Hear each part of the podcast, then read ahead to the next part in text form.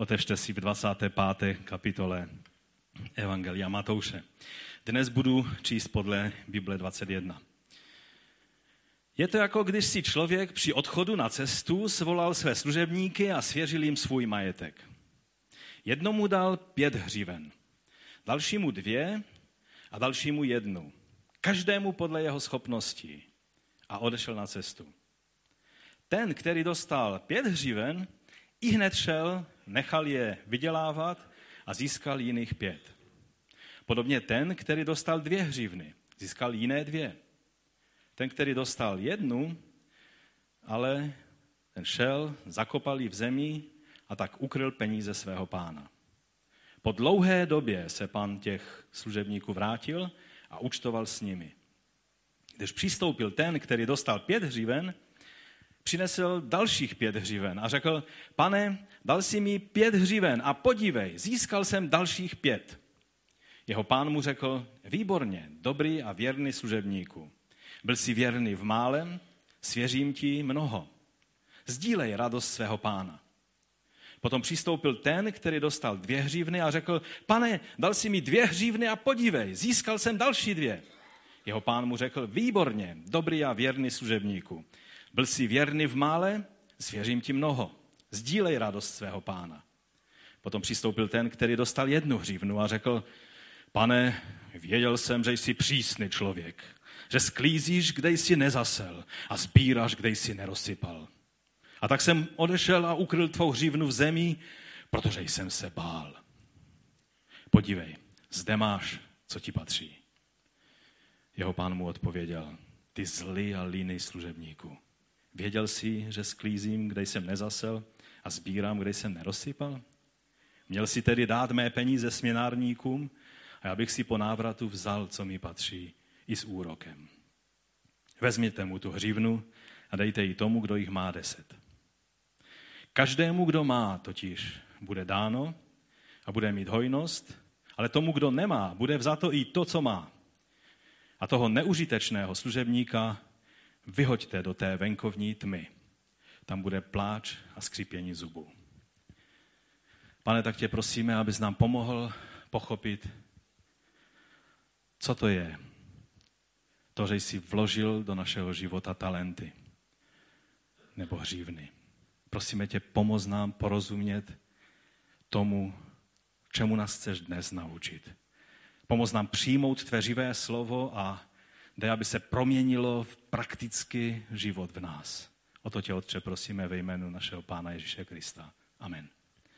Amen. Můžete se posadit?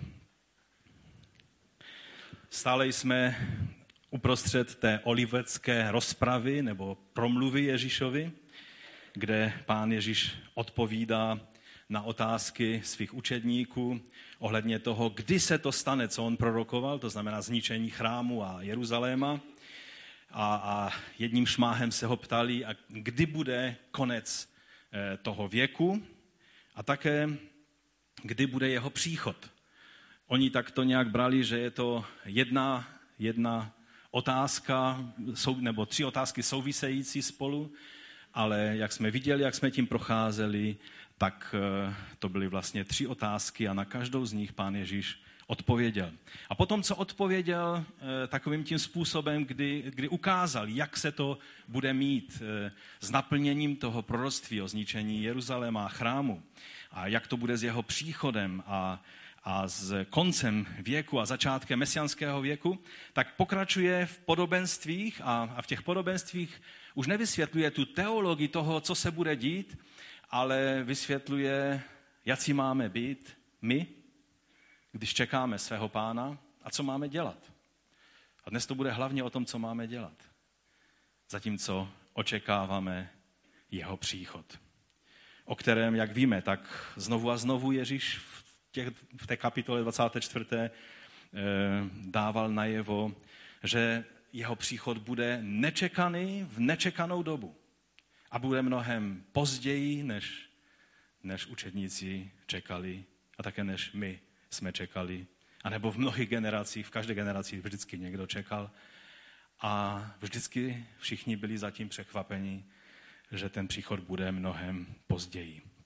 takové tři společné jmenovatele nebo tři důrazy, které procházejí všemi těmi podobenstvími, tak jsou za prvé, že příchod pána bude, jak jsem mu řekl, náhly a nečekaný z jedné strany, ale bude až po delší době, než se čekalo.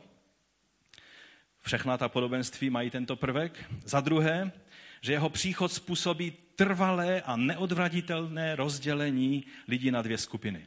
Všimněte si, že ať to byly ty, ty družičky nebo pany, tak bylo pět moudrých, které vstoupili na tu simchu, na, na, na slavnost svatby a, e, a pět bylo těch pošetilých, které, před kterými se ty dveře nenávratně zavřely. A takhle to bylo o tom dobrém služebníku a o špatném služebníku. Vždycky v každém tom podobenství i dnes uvidíme, je, e, dochází k trvalému a neodvratitelnému rozdělení lidí na dvě skupiny. Na ty, kteří vstoupí do mesiánského království a ti druzí, kteří budou zavrženi. No a za třetí, každé to podobenství ukazuje, že ta zavržená strana, ta odmítnutá strana, se zdá být velice překvapena ty, ty, ty pošetilé pany byly velice překvapené z toho, že, že najednou nebudou moci se zúčastnit té svatební hostiny. A, a taktéž to je v každém z těch podobenství, že ta zavržená strana je velmi překvapená ze svého odmítnutí, se kterým patrně nepočítali. To jsou tři takové společné jmenovatele všech těch podobenství. A dnes budeme se zabývat eh, tím čtvrtým z pěti podobenství, které v těch dvou kapitolách 24 a 25 eh, nacházíme. A je to podobenství o talentech. Eh, tak to má třeba studijní překlad přeložené, také toto jsme dali do, do toho titulu. A to téma dnešního kázání je, jak nezakopat svůj talent.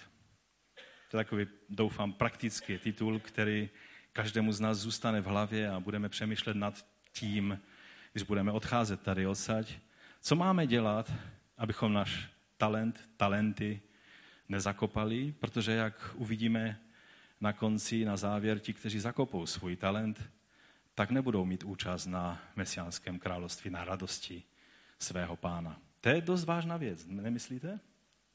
Nemít účast na životě v království s pánem znamená věčné zatracení. Proto každý křesťan musí zbystřit a musí, musí si ujasnit, jestli v tom podobenství, kde se nachází, protože je velice pošetilé říct, a to už jsem slyšel mnohokrát a, a tak nějak, jak, ši, jak se říká tady na Slesku, jak ši bylo a jak ši bedě. Bude tak, jak říká pán Ježíš. Takže téma, jak nezakopat svůj talent. Jedna mladá dáma přišla za velikým mužem božím Johnem Wesleym z 18. století a když mluvili o talentech, tak ona říká, já věřím, že já mám takový speciální talent. A John Wesley se jí ptá, no a jaká, jaký talent máš? No já dokážu říct každému úplně přesně to, co si o něm myslím. Prostě mu dokážu to jasně dát najevo. Eh, John Wesley se tak na ní podívá a říká, Víš, mám takový dojem, že Bohu by vůbec nevadilo, kdyby si ten svůj talent zakopala. Myslím, že souhlasíte se mnou, že máme mnohé schopnosti a obdarování eh, v uvozovkách ve svém životě, která nejenom, že by Boha nenazlobila, kdybychom je zakopali, ale i lidem by se s námi žilo lépe, kdybychom tyhle určité vlastnosti a, a talenty zakopali. Ale tomu se jinak v Bibli říká umřít starému člověku, umřít sobě. Že? To, ale to není dnešní téma. Dneska dnešní téma je, že budeme mluvit o talentech, které naopak, když bychom zakopali, tak ohrožujeme svůj věčný život. Čili o věcech, které nám Bůh svěřil a které máme rozhojňovat ve svém životě a nezakopávat, protože pokud tak neučiníme, ohrožujeme svůj, svou vlastní existenci. Slovo hřívna, eh, jak jsme četli v tom textu, už jsem řekl, že ve studijním překladu to je přeloženo jako talent, protože to původní řecké slovo, které je v tom textu použito, tak je talanton. A to není asi složitý překlad, že slovo talanton znamená talent, že? To je jenom změna té koncovky typické řecké na naší eh, koncovku. A bylo by ovšem třeba, abychom se, a to je můj první bod, abychom se podívali na to, eh, jak máme rozumět, jak se překládá, jak máme rozumět tomu, jaký je význam toho slova talenton, neboli talent.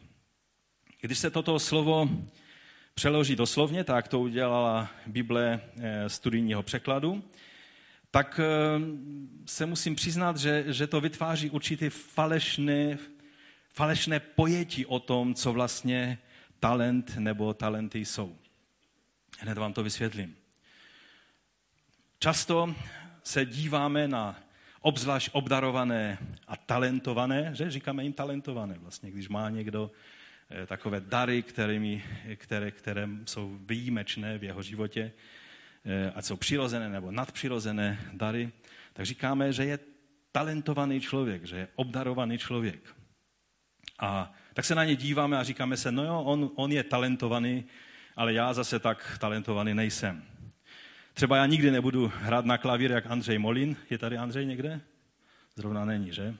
Asi mi to nehrozí, že bych, že bych byl žádán všude možně, na, abych dělal, pořádal nějaké koncerty na klavír. Jak když hraju na housle, tak moje rodina to vydrží a velice se zdvořile usmívá vždycky o Vánocích, protože to je jediné období, kdy hraju na housle. Takže ani na housle koncerty dělat nebudu, nejsem příliš talentován v téhle věci. A také jsem ten talent moc nerozvíjel, že? Nebo třeba Maruška Jirova, jo? když hraje, tak vidíte, že, že to není jen obyčejná hra na klavír, ale že, že v tom je něco víc. Nebo asi bych nedokázal takhle bušit do bubnu, samozřejmě dneska bušil sám mistr Samuel do bubnu, ale někdy tady vydáváme mladou Elišku Zetkovou. A je tady dneska Eliška? Někde tam je, že?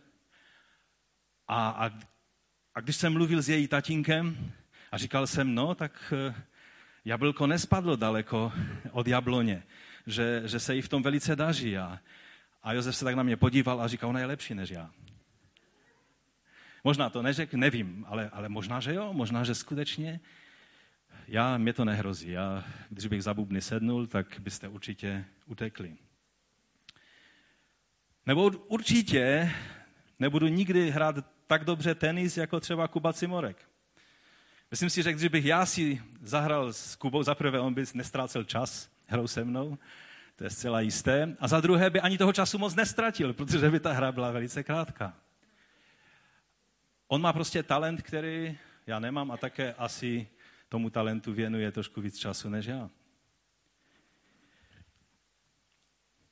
Taky k tomu vypadá trošku jinak než já. Tenisté nemývají Eh, ty proporitety a proporce, které zrovna mám já, že? Ani už vůbec nemám takový herecký talent, jako má třeba Matěj, že? Když jsme na biblické škole měli nacvičovat nějaké scénky v Anglii, a všichni byli natření a já jsem se zašil. Protože mi bylo trapně tam hrát nějakého, nebudu říct, jak jsem to pocitoval. No prostě Eh, herectví mi moc nejde. Naposledy mi to fungovalo v mateřské školce a na základní škole ve Svibici. Tam bylo tak málo dětí, že musel každý hrát. Takže i já jsem musel hrát. Nebo určitě, když bych se snažil zpívat, a já rád zpívám, a zpívám v autě a ve sprše a všude, kde se dá, hlavně když jedu sám. A asi nebudu mít takový hlas jako Štefan. Vždycky, když si vzpomenu na Štefana, jak zpíval, tak tak mi je líto, že už tady nespívá. Ani nebudu mít takový bariton, jak má Ariel, protože to je speciální dar a talent, který, který dostali od Boha.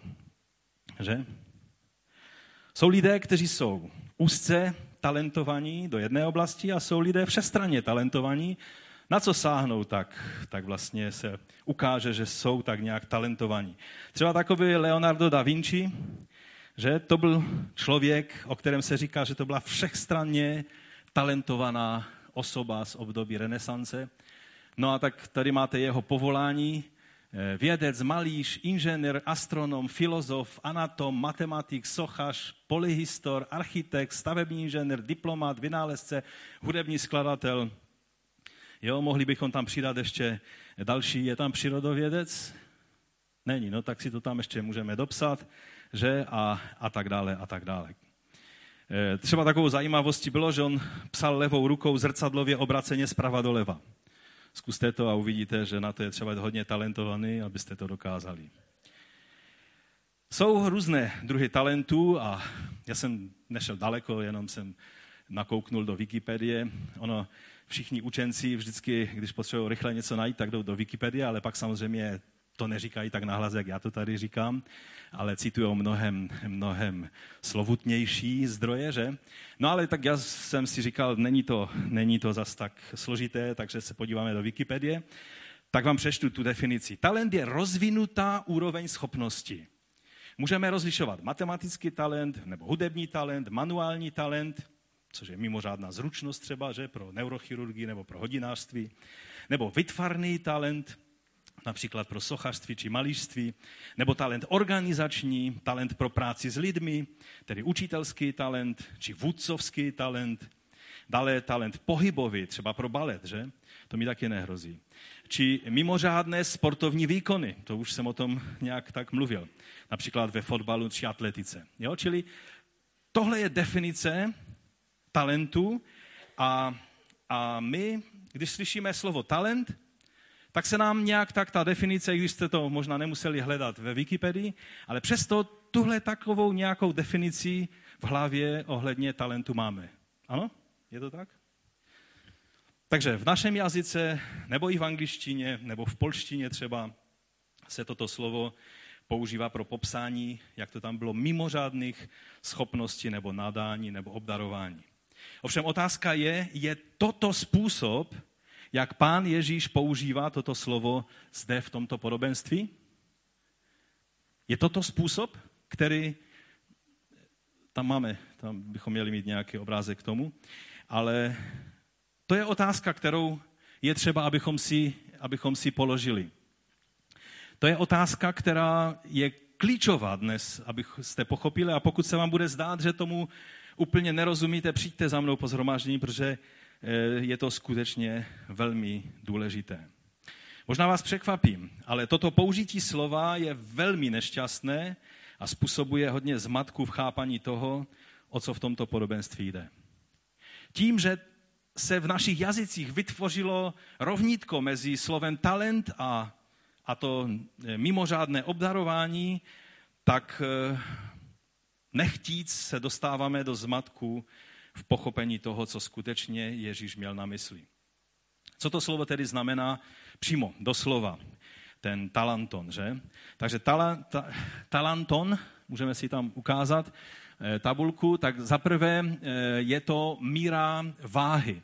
Je takzvaný malý tala, talent, který byl nějakých 26 kilo, a velký talent, který e, byl 34 kilogramů třeba stříbra nebo zlata. 34 eh, kilo zlata, Mariane, to je asi dost, že? Hodně. Že? Dost zlata. To je taková míra, míra, no ono od toho se vlastně odvozuje i další použití eh, vlastně slova talanton, jestli můžeme dále, tak eh, jsou různé měny, které se kdysi v biblické době používaly a vidíme, že nejvyšší měnou byl právě talanton, neboli talent. A ten ten eh, talanton nebo talent eh, byl protihodnotou 6 tisíců denárů. A víme už, určitě jste se s tím setkali, že jeden denar je co? Už v tom názvu to je dáno, že vlastně to je eh, jednodenní určitá obvyklá mzda pro pracovníka v tehdejším, v tehdejším světě.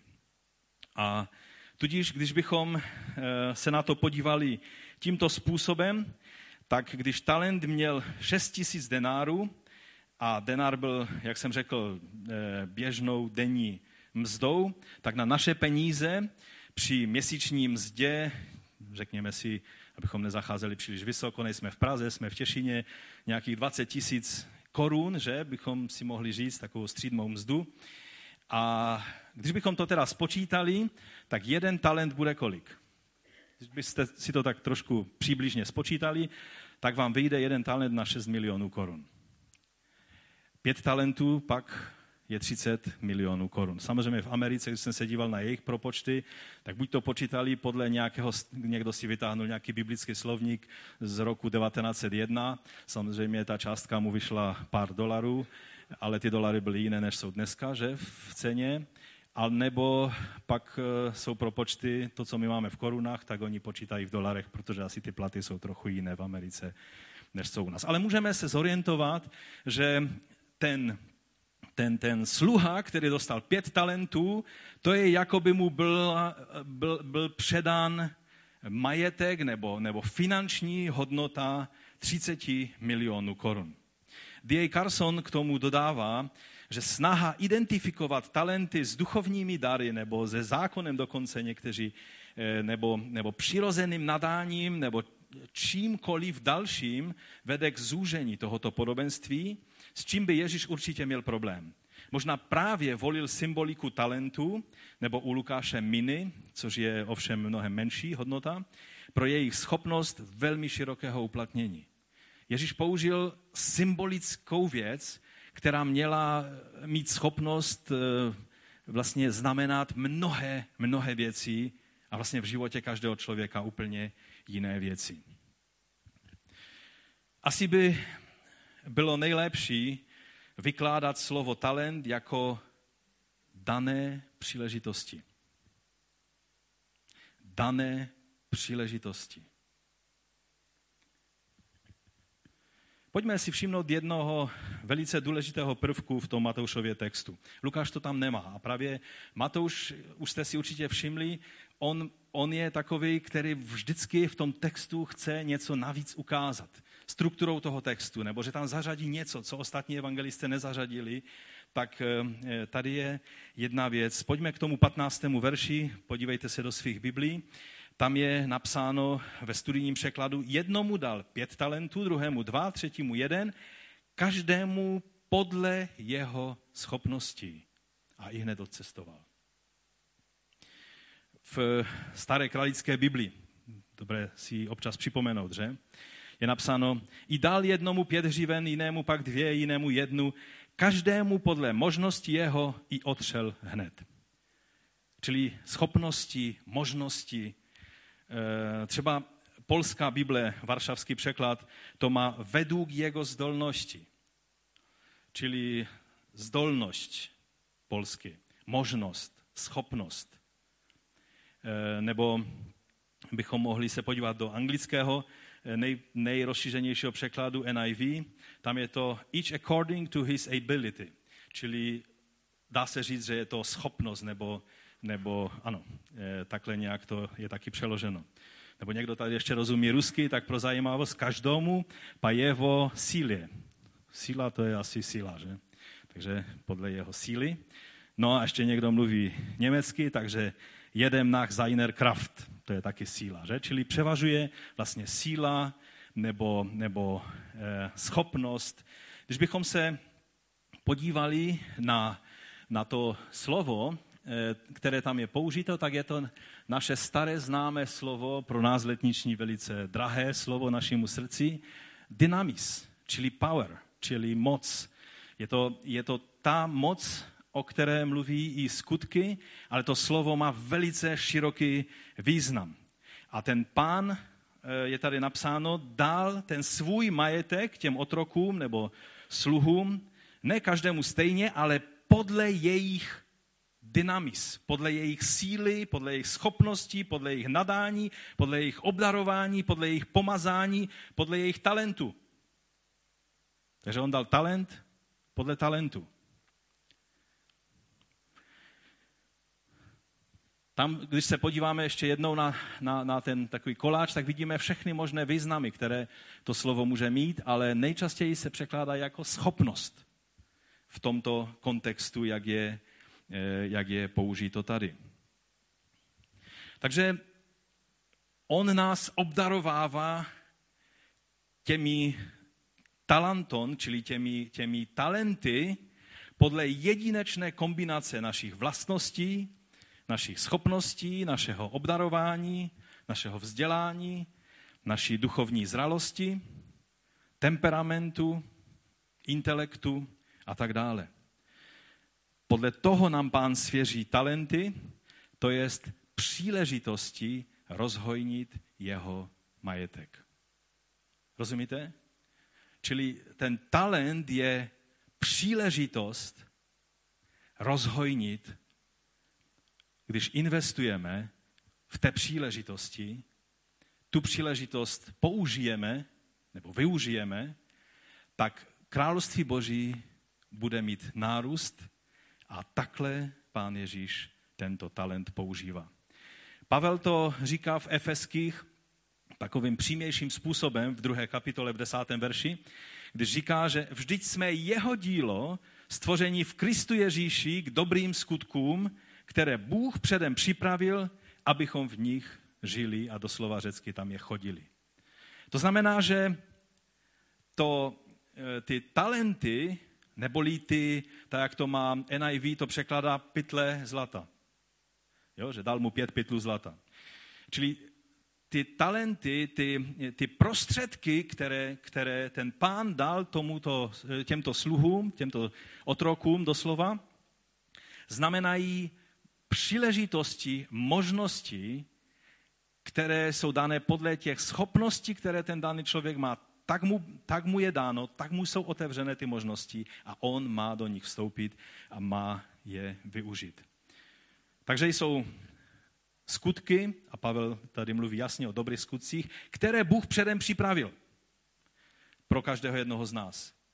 Jsou skutky, situace, lidé, věci, služby, které pro nás pán připravil. A mohli bychom dokonce říct, narafičil na nás, abychom v nich měli možnost jeho království, neboli jeho majetek, rozhojnit. Rozumíme tomu rozdílu? Je velice podstatné právě toto uvidět. Někteří namítají, no to je ale hlásání spasení ze skutku. To znamená, že když nebudu činit dobré skutky, nebudu spasen? Teď čekáte, jestli řeknu ano, že? No já to nemusím říct, říká to písmo. Že každý bude souzen podle svých skutků. Spasení jsme z milosti. A ta milost se projevuje skutky. Kde nejsou skutky, není víra, není milost, není nic. Pokud toto nechápeme, nechápeme evangelium. Nemůže to být hlásání spasení ze skutku, protože hned v tom kontextu Pavel mluví o tom, že nejsme, nejsme spaseni ze skutku. Když se podíváme o několik veršů nad, to, nad ten verš, který jsem četl, tak tam Pavel říká od čtvrtého verše, ale Bůh je tak nesmírně milosrdný, zamiloval si nás tak velikou láskou, že spolu s Kristem obživil i nás, mrtvé ve vínách, jsme, jste spasení milosti, tady říká Pavel. Jste spasení milosti. Spolu s ním nás vzkřísil a posadil na nebesích v Kristu Ježíši. Či jsme spasení milostí, jsme v Kristu posazení na nebesích. To se nám líbí, že? aby svou laskavostí k nám v Kristu Ježíši projevil v budoucích dobách nepřekonatelné bohatství své milosti. Prostě Bůh to dělá, aby, aby celý vesmír mohl vidět, jak obrovská je jeho milost a smilování nad námi. A pak říká dál ten osmi verš. Tuto, touto milostí jste skrze víru spasení. Není to z vás. Je to boží dar. Není to ze skutku, aby se nikdo nechlubil. No a teď je ten verš, který jsme už četli. Jsme přece jeho dílo. Bůh nás v Kristu Ježíši stvořil k dobrým skutkům, které předem připravil, abychom se jim věnovali. K talentům, které předem připravil, aby nám je dal do našeho klína, do naší náruče, abychom se jim věnovali. Rozumíme? Právě proto, že jsme spaseni z milosti, jsme schopni být správci Boží milosti. Bez smilování v Kristu by nic, co bychom dělali, nemělo před Bohem žádnou cenu. Víte, důležité je, abychom pochopili to, že když by se Bůh nad náma nesmiloval, tak bys mohl dělat cokoliv a Bůh by se ani tvým směrem nepodíval. Byli bychom pro něho ohavní. Když by nebyla milost v Kristu, kterou jsme přikryti, které jsme účastní. Bůh by o nás ani nezakopnul, ani by se na nás nepodíval. Skrze milost Kristu je to, že cokoliv děláme, má smysl. Protože na základě milosti můžeme konat skutky, nebo ty, používat ty talenty, nebo ty příležitosti, které nám do života vložil. Milost zůstává milostí i v případě toho vele úspěšného pětitalentového sluhy. To, že, že to, to všechno, i, i, ty, i tak, jak tam je řečeno, že podle schopnosti každého z nich bylo dáno podle toho dynamis, co pak, co pak to dynamis nepochází od Boha? Co pak není řečeno, že když Duch Svatý na nás se stoupí, že přijmeme moc, co pak všechno obdarování nadpřirozené i přirozené nepochází od Boha? Každá koruna, kterou máš v kapse, pochází od Boha. Každá schopnost, každá, každá znalost, každá způsobilost, kterou máš, pochází od Boha. Je to jako když dáte svému malému dítěti příležitost se ukázat, něco udělat. Děti jsou v takovém určitém věku, kdy hodně chtějí rodičům pomáhat. A, a někdy, když si nechceme komplikovat život, tak, tak je odřeneme od té práce a je to chyba. Bůh s náma jedná jinak. On nás, on nás nechá pracovat na věcech, o kterých ví, že někdy je prostě zkazíme. Někdy je uděláme tak, že mu naděláme více práce, než, než měl předtím, kdyby nám tu práci nesvěřil. Je to tak?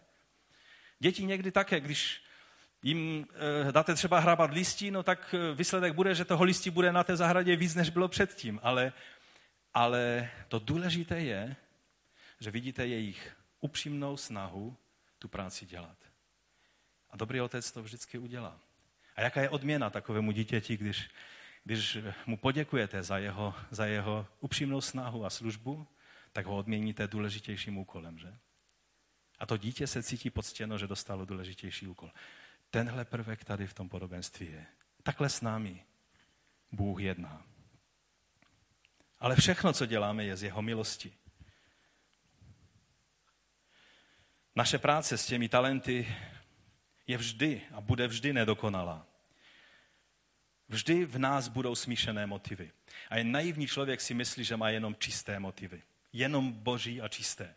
Kež by to tak bylo. Ale dokud jsme v tomto těle, než pán přijde, vždycky se nachytáme sami sebe a někdy jiní lidé nás, to je větší ostuda potom, tak eh, zjistíme, že ty motivy v nás potřebují pročišťování.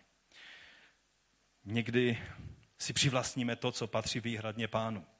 Třeba nějaká zásluha.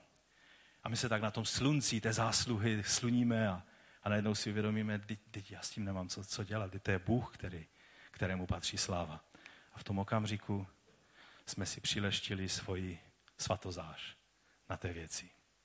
Často se nám to stává. Nebo třeba jdete na modlitevní zhromáždění, taková zbožná věc, že? Chodit na modlitevní zhromáždění. A tak přijdete, přijdete včas, přesně na minutu. A, a teď se tak letmo ohlídnete a no tak já, který mám tolik práce, tady jsem, ale tam ten a ten bratr tady není. No vidíte ho. Není. Dokonce pastor tady není. A už jste si přileštili svoji svatozář, cítíte se a najednou vám to dojde. Teď přece když si beru zásluhu za něco v téhle věci, tak, tak je to hřích. Vždycky naše motivy budou smíšené a jen pán ví a je schopen rozsoudit a proto potřebujeme jeho milost. Ale to neznamená, že budeme nečinně sedět a nic nedělat, protože kdo nic nedělá, nic nepokazí.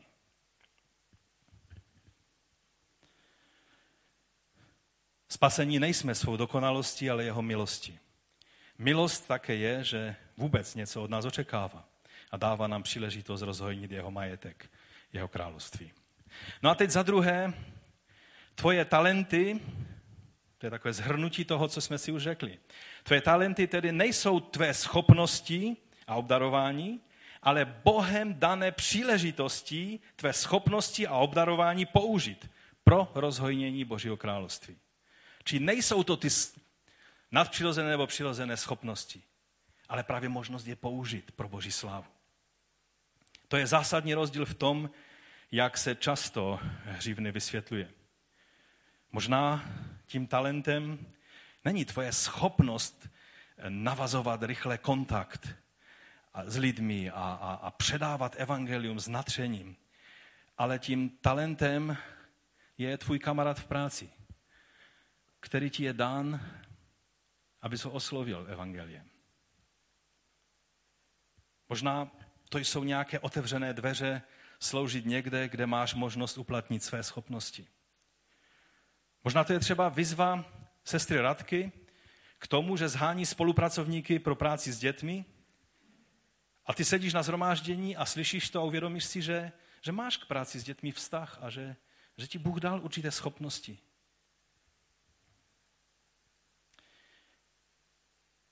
Tím, jak to bylo řečeno, oznámeno a ty si to zaregistroval, to je ten moment, když ti pán ten talent dal. A záleží teď, co s ním uděláš. Protože ten talent je ta, ta, ta, ta příležitost k tomu, aby si uplatnil obdarování, které od pána máš. Tím talentem je ta možnost se zapojit. Talentem je třeba potřeba v nedělní besídce nebo v dorostu, která je možná připravena právě pro tebe. A je to přesně podle tvých schopností. A ty můžeš najednou vidět a vnímat, že, že, že vidíš tu potřebu. A to, když ji vidíš, to je, že ten pán ti dal tuhle příležitost, že ti nahrál na ten smeč, že, že to na tebe narafičil. Rozumíte? Ten talent je to, že ten pán na, na, na ty své sluhy narafičil tu možnost, aby mohli investovat.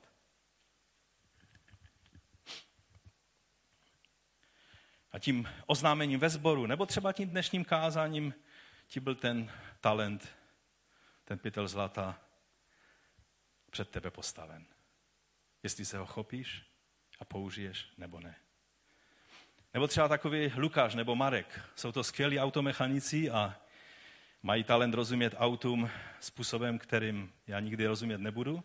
Ale tím talentos, tou hřívnou, není ta schopnost rozumět autům, ale třeba to, že se ujmou pastorova auta, se kterým on si neví rady, což zrovna udělali naposledy včera, oba dva, a tímto jim oficiálně děkuju. Rozumíte? Můžeš mít různé schopnosti. Můžeš o těch schopnostech vykládat lidem. Můžeš ještě svým vnoučatům mluvit o tom, jak něco umíš. To není ta hřívna. Ta hřívna je, když to, co je v tobě, vstoupíš do věcí, kde to může být uplatněno pro rozhojnění Božího království. To je ta hřívna. Nebo si třeba počítačový nerd a víš, jak nějak, nebo vidíš, jak nějaký duchovní pracovník ani neví, kde je tlačítko Enter nebo Escape. No a, a ty jsi na počítačích dobrý. To je, to je určitý talent nebo schopnost, ale tím talentos, tou hřivnou ve tvém životě, tou rozmnoženou hřivnou se to stane, když půjdeš za tím bratrem nebo tou sestrou, za sestrou možná ne, protože sestry rozumí počítačům, eh, a, a prostě pomůžeš mu najít, kde je to tlačítko Enter a Escape a pár dalších věcí.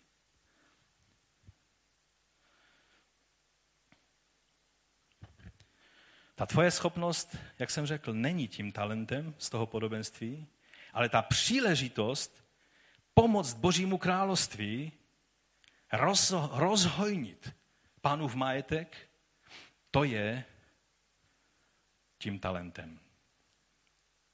Nebo, nebo máš schopnost a čas navštěvovat lidi, kteří jsou samotní nebo jsou v nějaké potřebě a, a, a ty, ty víš, ty to vidíš, tu potřebu, cítíš, to je jako břímě. Někdy se ten talent projevuje jako břímě, že, že, že máš břímě ohledně nějaké věci. No a tak konečně už víš, co to břímě je, protože pytel zlata je těžký. 34 kilo nosit na zádech, to je zátěž. A ještě si to hlídat, aby ti to nikdo neukradl. A proto je lépe investovat tu hřívnu, kterou pán na tebe položil. Důležité je si všimnout, že ten pán byl velmi štědrý.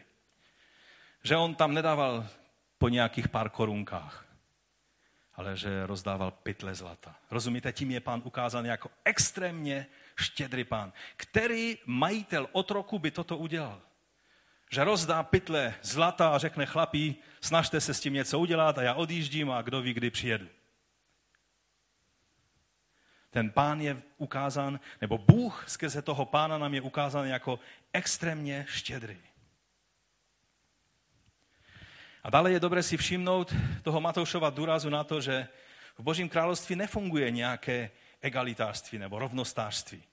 Že by ten pán byl povinen paritně nějak rozdělit každému přesně stejně, protože jinak by ten otrok protestoval nebo by namítal. Eh, jo, tohle v Božím království takhle nefunguje. Když pán řekne, že dá jednomu pět a druhému jenom jeden, tak je to jeho rozhodnutí a není o tom žádná diskuze. My jako český národ, tak jsme národ takových těch rovnostářů a, a, a vždycky se jenom díváme, jestli ten soused nemá o, o, o těch pár korun víc, anebo jestli tam ten bratr, nebo onen bratr, nebo ta sestra, jestli...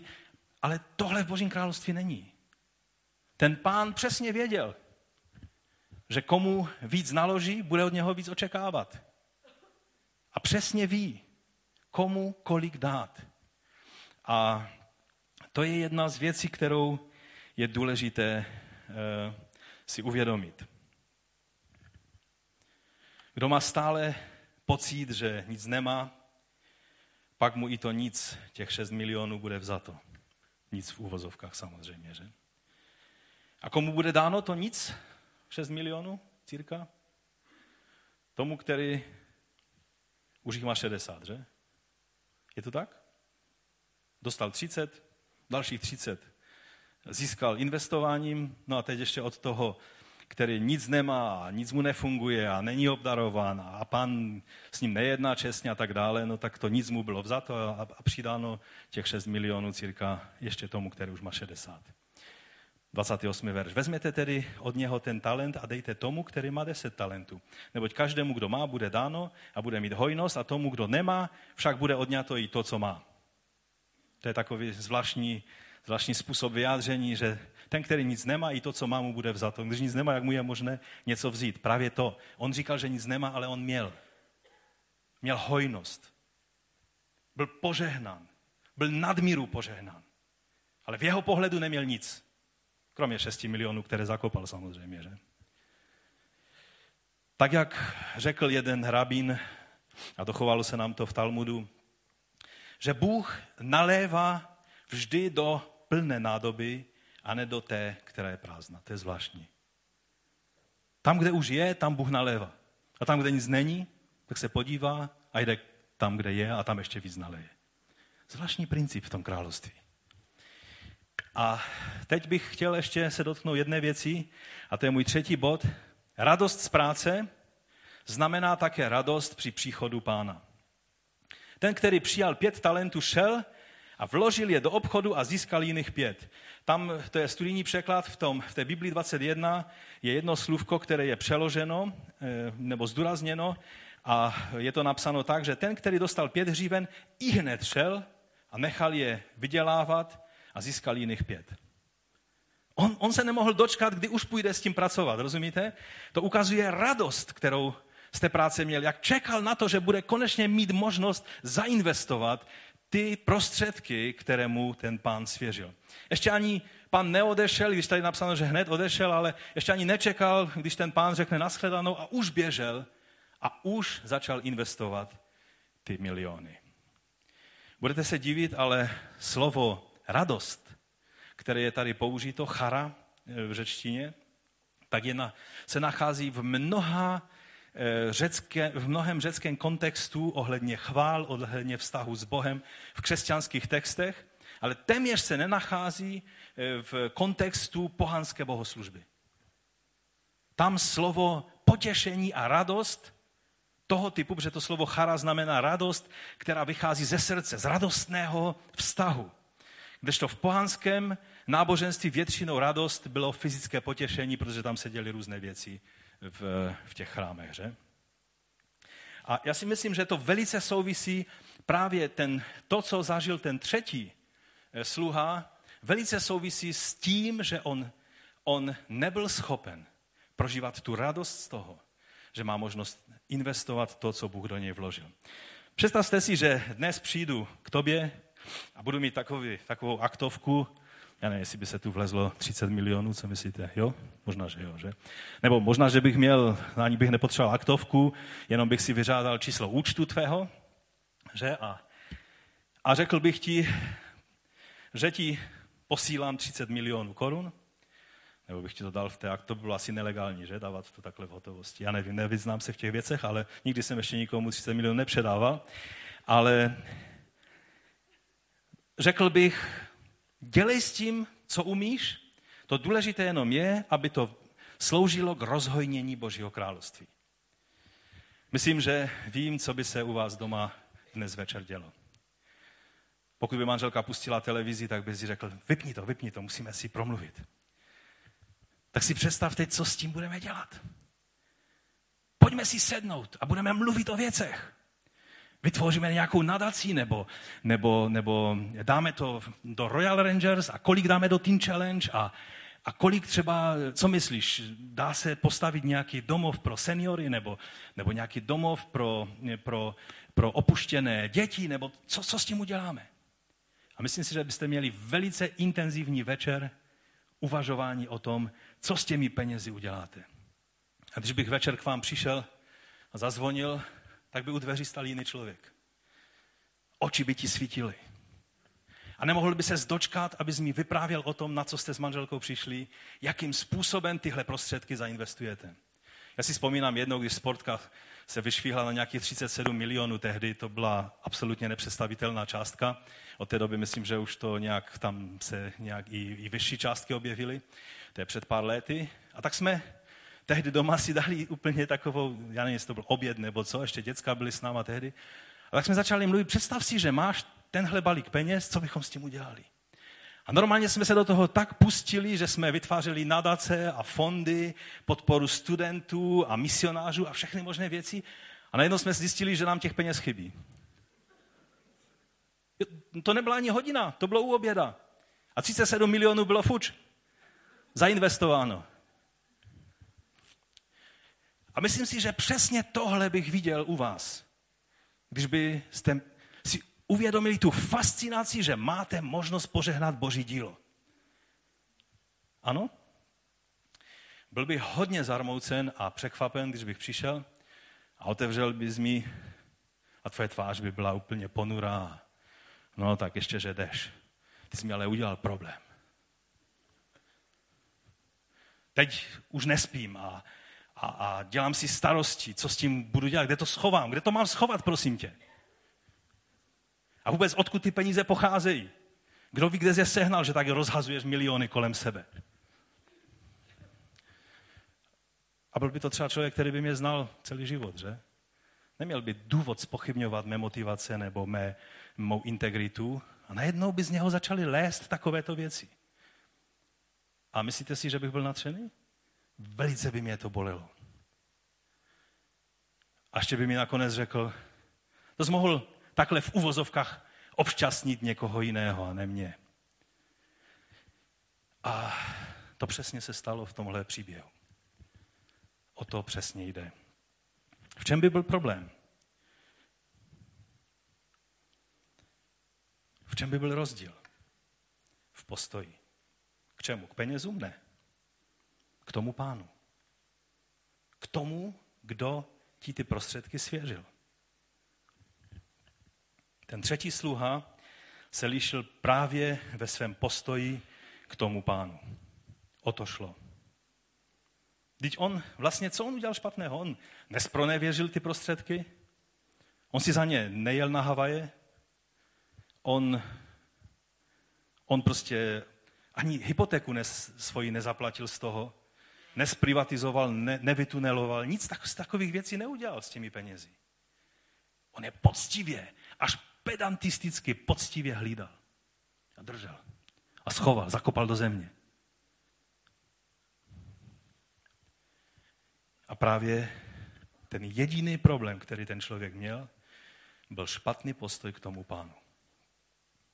Tím postojem jen dokázal, že vůbec nepochopil, o čem je Boží království. Neznal pána. Mluvil o něm věci, které nebyly pravdivé. Buď lhal, nebo ho neznal. Nepoužil ty talenty, čili ty bohem dané prostředky a příležitosti, protože měl srdce plné výhrad a výčitek. Měl negativní postoj, který se projevoval strachem. Rozumíte? Láska je pozitivní postoj, strach je negativní postoj. Neprožil Boží milost a odpuštění, protože tam by byla láska, ale u něj byl strach. On se také srovnával s těmi ostatními a proto se cítil být zraněn tím, že on je ten poslední, ten nejmenší. On dostal jenom 6 milionů. A, a tam ten dostal 30. V čem byl problém? Je 6 milionů dost hodně peněz? Je? No doufám teda, že tady nejsem jenom mezi lidmi, kteří mavnou rukou na 6 miliony. Mě by se třeba hodili. Je to hodně peněz. Ale problém byl v tom, že kdyby on se neměl s kým srovnávat, kdyby vedle něho nestal chlap, který měl 30 milionů, tak on by byl šťastný a natřený z toho, že dostal 6 milionů. Ale než se začal radovat z těch 6 milionů, byl problém, že uviděl, že ten vedle dostal 30. A v tom byl problém. Srovnávání vždycky vede k problému. Když se začnou křesťané srovnávat, když se začnou sbory srovnávat, když se začnou rodiny srovnávat, když se začnou děcka srovnávat, když se kdokoliv začne srovnávat, pak začíná být situace jak na pískovišti. Kdo má větší babovičku? Rozumíte? Ve srovnávání je vždycky problém. A poštol Pavel se nesrovnával s nikým, ani sám sebe nesoudil, přenechával soud Bohu a ten, ten, ten sluha, který dostal ten jeden talent, 34 kilo čirého zlata, tak by byl natřený, ale on nemohl být natřený, protože se koukal vedle k sousedovi.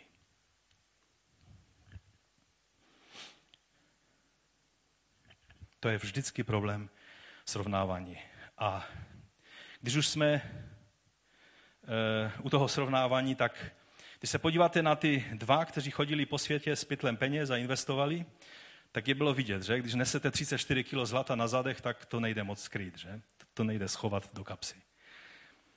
Ale ten třetí, ten to měl hezky zakopané v noci, aby to nikdo neviděl.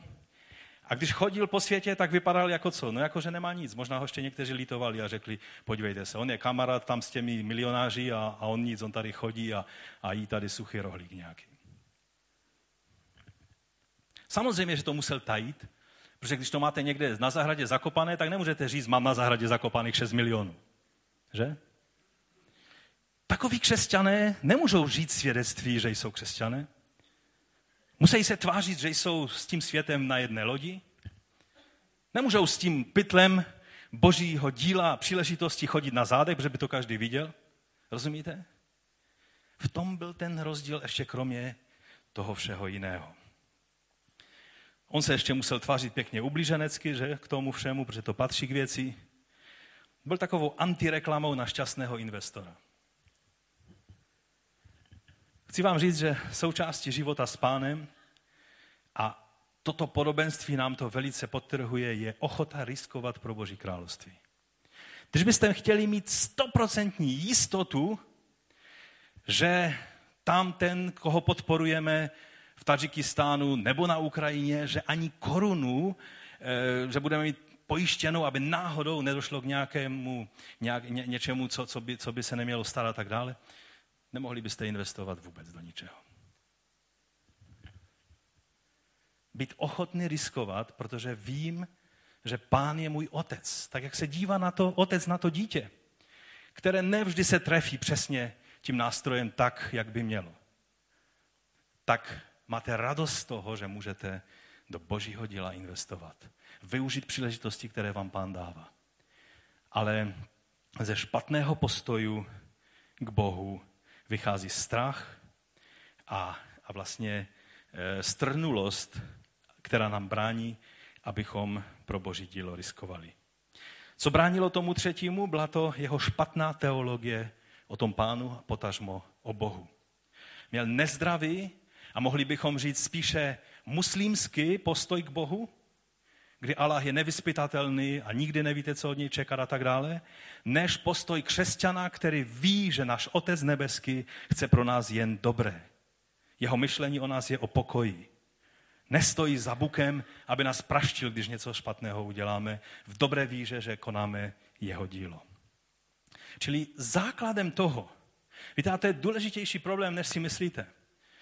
Když nějaký muslim veme lovecký nůž a jde podřezat hrdlo nějakému křesťanovi, tak vám chci říct, že to, ano, souvisí to s jeho krutostí, ale především to souvisí s jeho teologií. On si totiž myslí, že tím vzdává slávu Allahovi. On u toho řve Allahu Akbar.